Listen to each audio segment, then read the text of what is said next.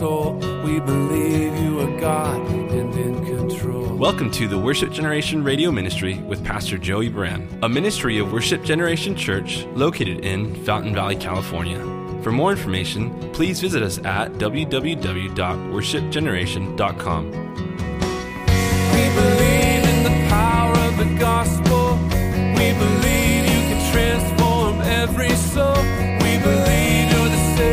Now let's join Pastor Joey as we study through the Bible. Let the nations be glad. All his saints rejoice. And let the people sing praises. lift their voice. Abraham has a faithful servant. His name is Eleazar. We know that from Genesis chapter 15.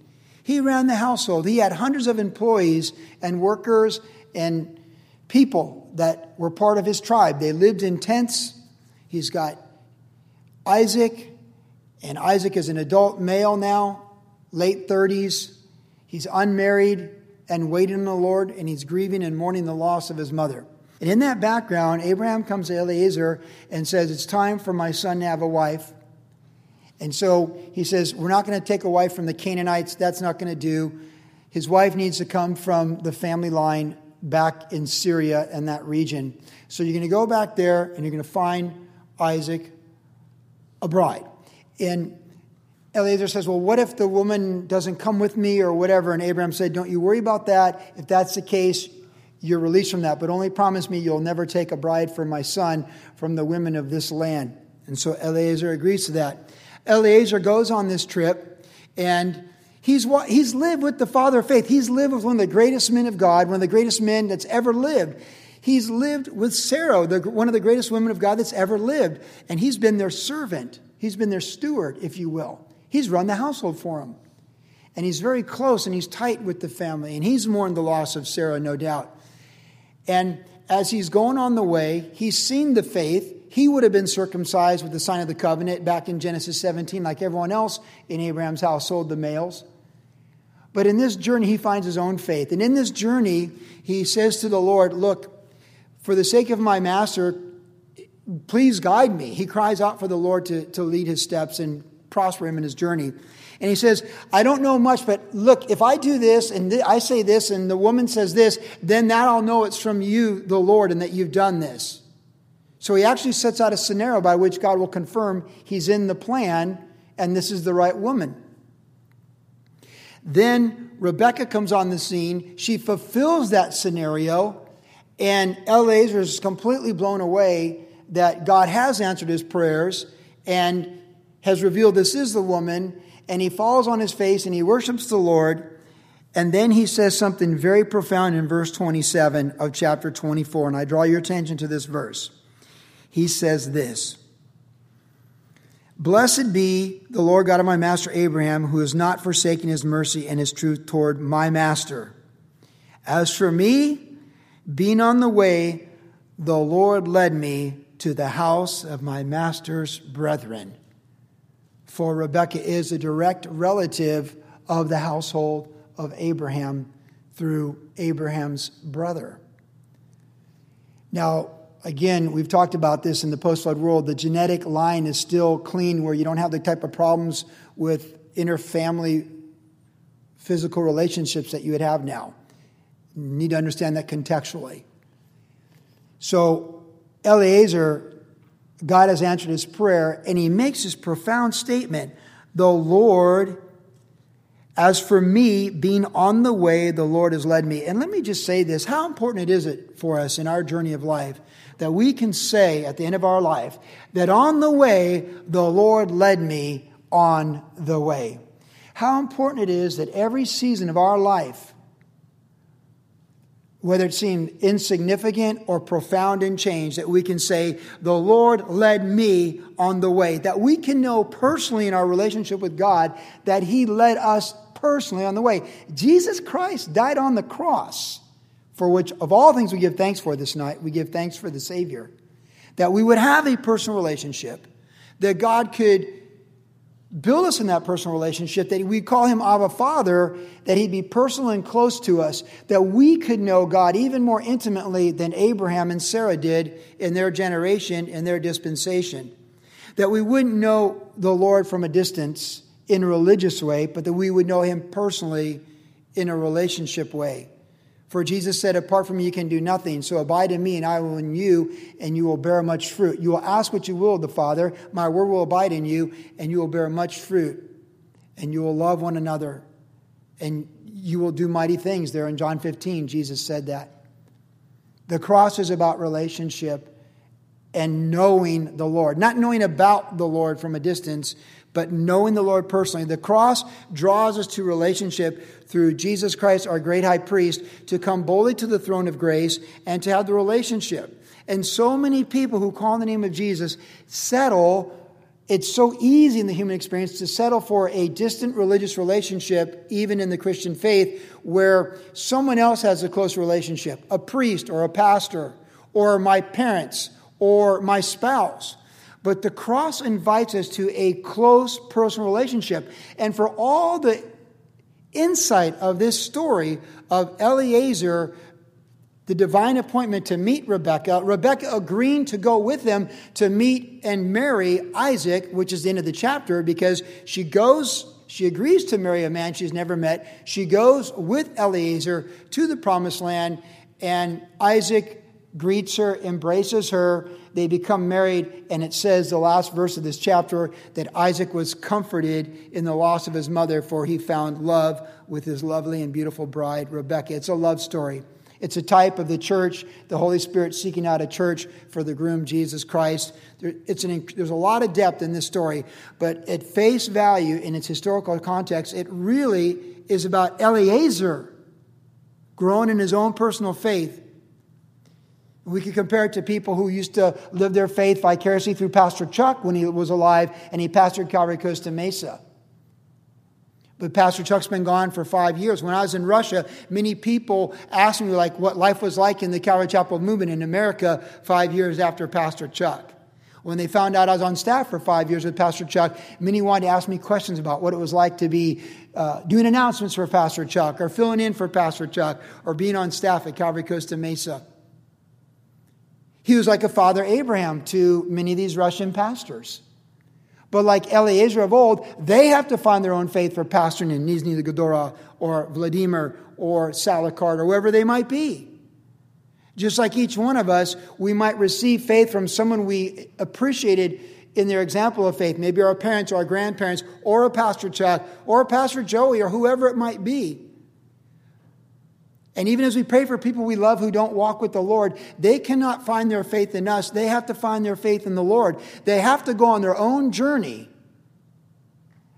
and see the Lord's hand in their life personally so they can know the Lord and they can see his hand in their life, they need to know that the Lord, the angel of the Lord goes with them in their journey. They need to know that when they cry out to the Lord and even put him to the test with a sign, that he can meet them there and confirm that sign that he is God and he knows the hairs on their head and he is very much interested in the personal affairs of their life. And they need to come to the place where they fall on their face and they worship the Lord and say, Blessed be the God of my master Abraham. Blessed be the God of my parents. Blessed be the God of Pastor Chuck. Blessed be the God of Rick Warren, Greg Laurie, whatever. Blessed be the God of my great grandmother who passed on a faith to me. Blessed be the God of, of all these people that have been an example to me. But now he's my God, for he guided me in the way and he revealed himself to me. And that's what the story of Eliezer is really about.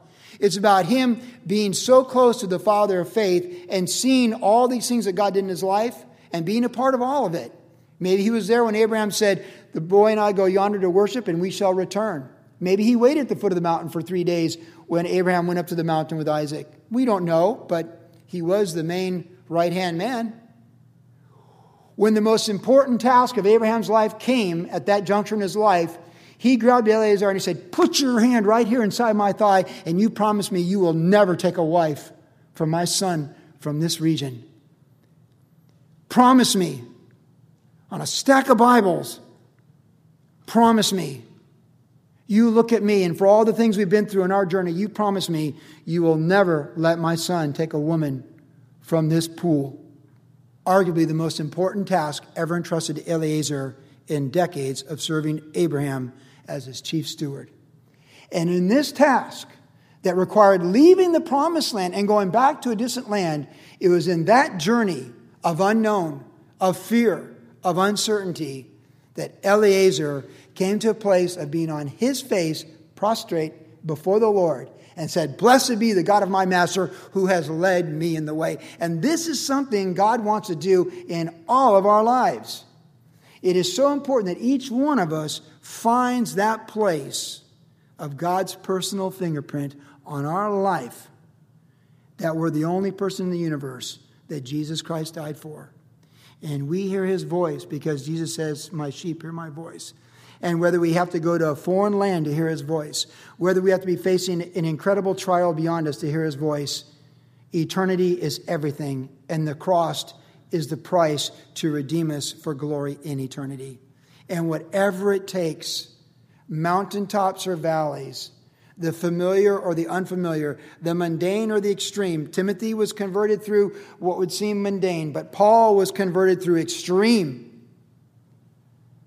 Whatever it takes, God is working in our life to prepare us for eternity and ultimately to get us from being a good friend and a faithful steward to a father of faith or a mother of faith, but that where we have our faith, that we don't worship via someone else the Lord, but we worship the Lord because we know the Lord through the experiences of our life.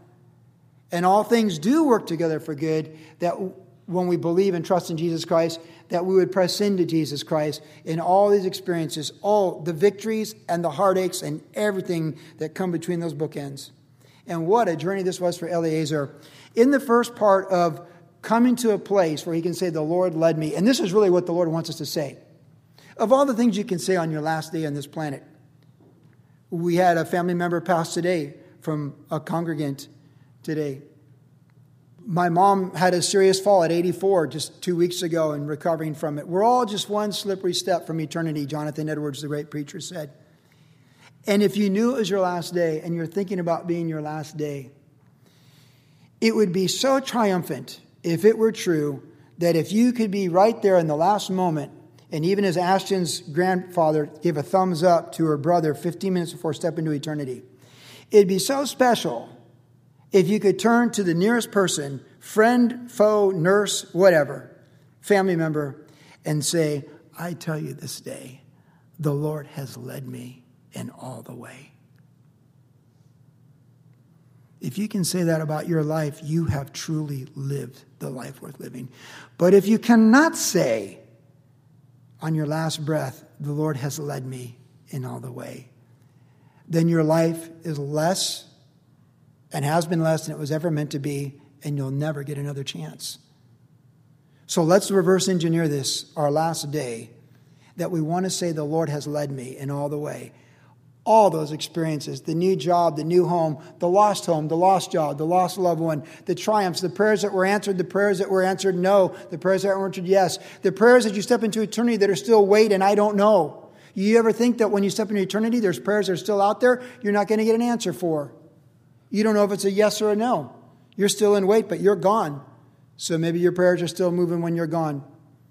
George Mueller prayed for four people to get saved for decades the two got saved during his lifetime, the third got saved at his memorial, and the fourth got saved a decade after he was gone in eternity. Oh, but you can say, like Eliezer, be on your face and said, Oh, I appreciate the faith of my master, the God of my master, Abraham. But this day the Lord has led me in all the way. It is a journey. It is a journey. I love traveling the world, and those of you who travel the world, you understand cultures and people are so different. And you see their, their journey so different. To see that woman from the Nenets tribe, Tatiana, it was a small turnout that night for the, the church gathering in, in Russia there. There's a few people. And she's so excited that we were there visiting from the United States. And I was walking around her house. She had all these indoor plants. She had all these plants and all this color. I kept saying, I love your plants because I love indoor plants. And, you know, and I was talking with her and, and she, you know, she's early 60s and just radiated spirit filled. Speaks Russian and her native dialect. And I came to a family photo, like, like the kind you all have, you know, all the family members. And there I saw a man with his Russian hat with the, you know, the, the hammer and sickle back from the Soviet Union era. And I thought, wow, he was a soldier during the Soviet era. And then I found out later he was killed in the Afghan war. That's her first husband. And there's all these pictures of people, and it was later Dave Markey told me that they're all deceased. They've all died. It's just the grandson, kind of twice removed, who you saw on the slideshow. He's the one doing sound. And she sang that praise song. To, she wanted to sing it to me. I sat down on her, de- her couch, and I'm here, and she's there, and she's singing this praise song to me. Dave Markey's there, and Billy Rutledge is over here, and she's singing, and she's praising the Lord, and it's from her morning devotion. She said God gives her praise songs in the morning in her language, and so she wrote them in her language. She had a beautiful voice, and she sat there and sang this praise song in her native dialect, praising Jesus, the woman who's lost everything, but has found everything because Christ is all in all. Jesus be the center of our life. Quite a humbling experience. I love to travel the world and see the body of Christ. I love to see, you know, I've said for years here that Jesus Christ is working in every time zone, and I've never been in those time zones before. And I testify he's working in those time zones faithfully. See, we need to understand that is that highest objective of the Holy Spirit that we would walk intimately with the Lord through faith in Jesus Christ. That we'd be spirit filled men and women who daily rise up and seek the Lord and can praise the Lord and worship the Lord in all the circumstances of life. When Abraham sent Eliezer on this mission, he said something very interesting to him here in verse 7. Because Eliezer said, well, what if it doesn't go this way and what if it doesn't go that way? Isn't that our faith sometimes? Well, what, what if, you know, and we, we all wrestle with our faith. Well, what, well, you know, like what if it, you know, I thought God was in this and he wasn't and this and that and everything else. And even if you live in the household of faith for decades, you still be like, well, what, what if it doesn't go that way, Abraham? And he said to him, He will send his angel before you. You shall take a wife from my son from there. You know, when we're in our journey of finding our way in our faith, we need to be encouraged by those whose faith can encourage us. There's nothing wrong with being encouraged by people who've done great things in the Lord, even though seem insignificant. The greatest thing you can do is serve the Lord faithfully. And I love how Abraham, we get, there's a whole other Bible study on Abraham, but I talked about this before four weeks ago when he took Abraham up, Isaac up the mountain, he said, The lad and I go yonder, but we shall return. And I said, He's speaking faith. He's not creating with his words, he's affirming with his words. And that's important to understand. But being in Russia and seeing where people, it's easy to be discouraged or beaten down for various reasons, but you could live in Orange County and feel discouraged and beat down. I mean, the sun shines 325 days of the year, in Huntington Beach and Irvine, and there's plenty of negative people walking around who confess Jesus Christ. So if you want to see a half empty glass, there's no problem seeing it. That's your choice. I feel sorry for you. But through the eyes of faith, like Father Abraham, Eliezer like, well, what? You know, and what if, a, and, and, and Abraham says, listen, man, the angel of the Lord goes with you, and you will find a wife for my son. And so it's important as we're on our journey to get to the place where we can say, The Lord was with me in all the way, that we understand that His presence and His promise go with us. When we're in the way with the Lord, we have every promise. And of course, we've been talking about this a lot in Genesis. All the promises are yes, yes, and amen. Wherever God's sending us, be it temporal journey or long term journey or complete radical change in our life, Jesus in the Great Commission, he said, Lo, I'm with you always, even till the end of the age. He will never leave us nor forsake us. He's always with us. Now, some journeys it seems like Jesus is very close, and some journeys it seems like he might be very far.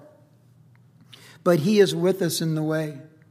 Aren't you thankful for that tonight? The first day at college, the first day on the job, first the wedding day, first day bringing home a baby from the hospital, first day in assisted living. You know, when I dropped my dad off for assisted living, I just cried uncontrollably. I'll never forget how I felt that day. I, there were landscapers, and I had everything I wanted to say in Spanish. And I went up to the landscaper who's doing the landscaping at Sunrise Facility, and I just, I said everything in Spanish, and I started crying. It was just such a heavy moment that my dad couldn't live on his own anymore. And yet the Lord was with me that day. You never know what a day is going to bring, do you? And for three years, I've been driving down to La Costa visiting my dad. Now his dog lives with us because he can't take care of his dog anymore. Many of you know this journey. You see, I'm so grateful that the cross gives us total victory, total assurance of the promises and the presence and the power of God for everything on the way. And when we find our own faith and we stand our own faith, we need to know those promises for our life, not for Pastor Chuck or our parents or our grandparents or anyone else that's out there, Franklin Graham, what he's doing with Samaritan's Purse. We need to know those promises for our life. We need to know his presence for our life. And we need to know that the angel of the Lord goes with us in everything he's called us to do. We need to know that. That's part of the testimony on the last day to say the Lord's been with me in all the way. Because we're never alone, and he doesn't leave us nor forsake us. Eliezer need to learn that. Abraham, he's got him like this. I am telling you, the angel of the Lord goes with you, and you will bring back a bride for my son. He's an old man. Can you picture the fire in his eyes? He's like Caleb taking the promised land at 86. That's how we want to be. And we also saw on this journey where he actually prayed on his own. And I summarized it earlier, but now I read the verse. Verse 12 Eliezer said, O Lord God of my master Abraham. Isn't that interesting? He's like the God of his master. O Lord God of my master Abraham, like God of my parents, God of Pastor Chuck, God of Rick Warren, God of uh, Ben Courson, God of people I love and respect. Oh Lord God of these people I respect of great faith, please give me success this day. It's personal now. And show kindness to my master Abraham. We need to draw near and know that the Lord is personal to us, right? So in this prayer, he says, God of my master Abraham, please give me. Please hear my prayer today. And give me a sign. And I'm just an average Joe, but I'm telling you, when the women come out to draw water like they do, and I say to the woman, Can you draw me water? And she says, and then she offers to draw for my camels, which is extra work, which most people don't go the extra mile, if you will. Then I'll know that this is the woman. I'm a simple man, bear with me. It's like Gideon with the fleece. Listen, I'm not sure, so can the ground be wet and the fleece dry? That happened. Okay, well, I'm still not sure. So can the fleece be, you know, wet and the ground dry or vice versa? And I'm still not sure. So, can I go down in the camp and hear if someone had a dream about me and I'm a barley loaf rolling him? Or how about Jonathan and his armor bearer? Hey, I have an epiphany. God can deliver with few or many. So, we're in a siege right now. So, maybe the Lord wants to deliver with us, you and me. So, why don't we go to these Philistines and they're above us, they hold the high ground, and we say, hey, if they say this, come on up here, we'll go up there and we'll whoop them. But if they say, we're going to come down there and teach a lesson, we're going to run. And they went up there, they said, hey, you guys in the Philistines, like, come up here, we'll teach a lesson. Hey, let's go. And they whipped them and they flipped the battle. God meets us where we're at. As it's been well said, to the baker, he's the bread of life. He meets us where we're at. You know, in going to Russia, I was like, I was really in turmoil because they wanted me to teach at this pastor's conference. And yet I didn't have the right visa to do that. So I'm taking a risk. A risk that I prayed over I felt would be a stumbling block because I don't want to be in trouble with the Russian government because I'm doing something my visa does not allow for when I could have got a visa that does allow for it, right? Again, I say if, there's, if you can't get a religious visa in a country and the only way to preach is illegally, that's a different matter. But if you can get a religious visa and you're not doing that and then you get in trouble, then that's on you. And that's a reproach. That's how I felt about it. But I was getting different things. And I prayed about it, and I didn't feel like I was supposed to get in front of people and preach. I went out of my way which imagine for me is quite difficult to not be in front of people. I went and saw Wes Bentley. And I said, Wes, what do you think? He's been going to Rush for 30 years. I thought he was going to say, go for it, have no fear, because he does all the Sudanese stuff. He's like, don't preach, don't do it, especially if you plan on going back.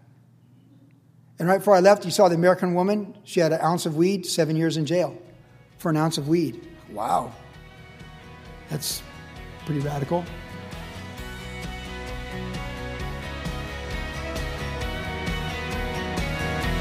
You've been listening to the Worship Generation Radio Ministry with Pastor Joey Buran. If you would like more information about the ministry of Worship Generation, visit us online at www.worshipgeneration.com, where you can listen to the podcast of today's entire message. Worship Generation is located at 10350 Ellis Avenue in Fountain Valley, California. Our service times are Saturday evenings at 6 p.m. and Tuesdays at 7 p.m. And also follow Pastor Joey on Instagram under the tag name at Joey Buran. Thanks for listening and God bless. Not ashamed of the gospel.